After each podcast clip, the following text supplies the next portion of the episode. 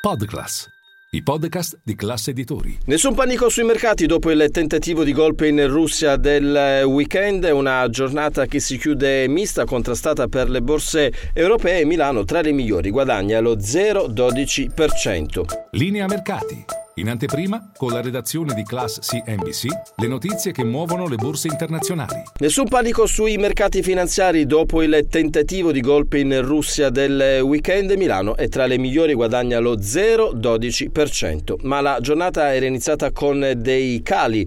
In mattinata Milano è arrivata a cedere oltre l'1%, scendere sotto i 27.000 punti per poi eh, recuperare. Bene il titolo STM che ha guadagnato oltre il 2%. Bene tutto il il comparto dell'oil and gas, in particolare Eni, Tenaris ed Erg. Tra i titoli invece più venduti, attenzione a Leonardo, va male tutto il comparto della difesa a livello europeo ed è questo uno dei pochi effetti delle tensioni geopolitiche che abbiamo visto oggi sui mercati azionari. Leonardo ha ceduto il 4,68%, male anche Telecom Italia che è arrivato a cedere il 3,40, chiude a 25 5 centesimi per azione. Abbastanza stabile lo spread, poco sopra i 160 punti base. A livello macroeconomico è uscito l'indice IFO in Germania, giugno 88,5 punti in calo rispetto al consenso che era a 90,7.